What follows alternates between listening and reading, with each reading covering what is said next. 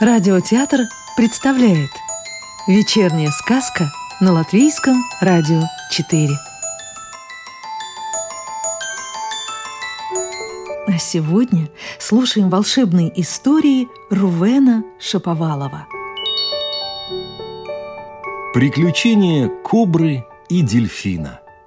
Когда-то, совсем недавно, на пустынном индийском пляже – появилась совсем не ядовитая кобра. Иногда она выползала с пляжа и пыталась общаться с другими кобрами. Но они уползали от нее, потому что считали ее не своей, ведь она была не ядовитой.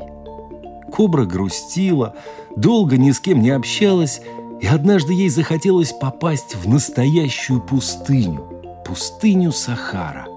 Ну как? Она же в тысячах миль отсюда. Но, как на счастье, по морю плавал дельфин. Кобра крикнула ему, чтобы он подплыл поближе и попросила подвести ее до пустыни Сахара. Дельфин был добрый и сказал, что подвезет ее, не требуя ничего взамен. Целых три дня они блуждали по морю и еще не доплыли – как вдруг перед ними возник огромный пиратский корабль. «Поймать дельфина!» – кричали пираты. Тут появилась большая сетка, которая подхватила дельфина и вытащила его из воды. Кобру они не заметили, потому что она сливалась с сеткой. На палубе кобра прогрызла маленькое отверстие в сетке и поползла в каюту капитана пиратов – там она нашла, чем подкрепиться, и решила взять еды себе и дельфину. Краем глаза кобра увидела на столе бутылочку. Подумала, что это вода, и решила попробовать. Она толкнула стол, и бутылка упала. Она была не закрыта. Горлышко бутылки ударилось о зуб кобры. Но в рот вода не попала. На самом деле это был яд – которым пираты смазывали свои шпаги.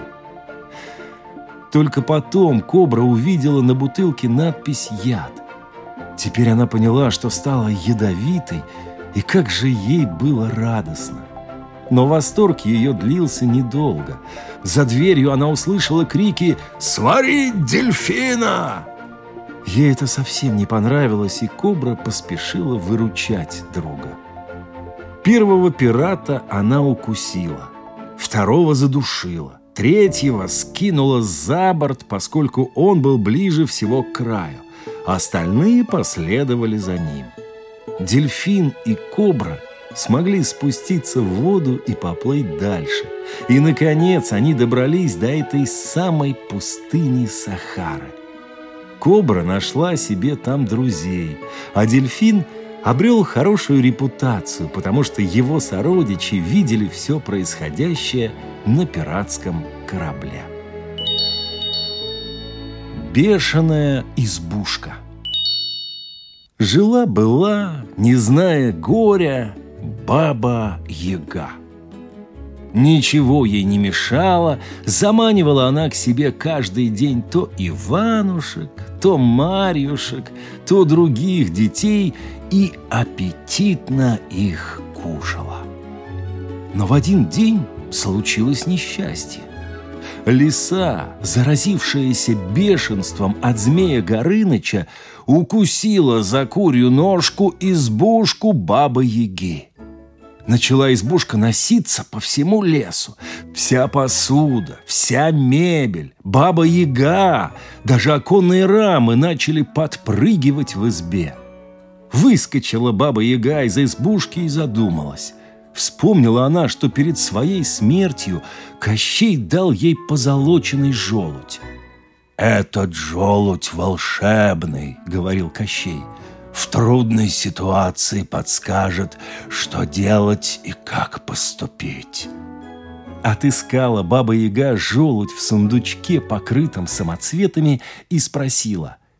«Почтенный, что делать, если избушка заразилась бешенством?»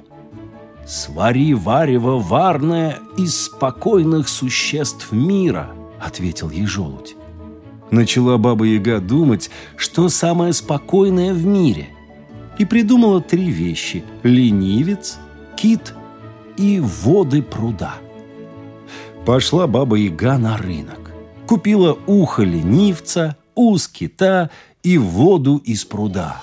Варит она варево варное, а избушка никак не успокоится. Сварила. А как только вылила варево варное на укус рану, тут успокоилась изба и спать легла.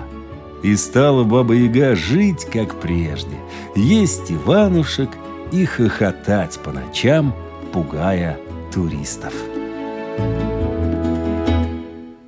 Сказки читал актер Анатолий Фечин.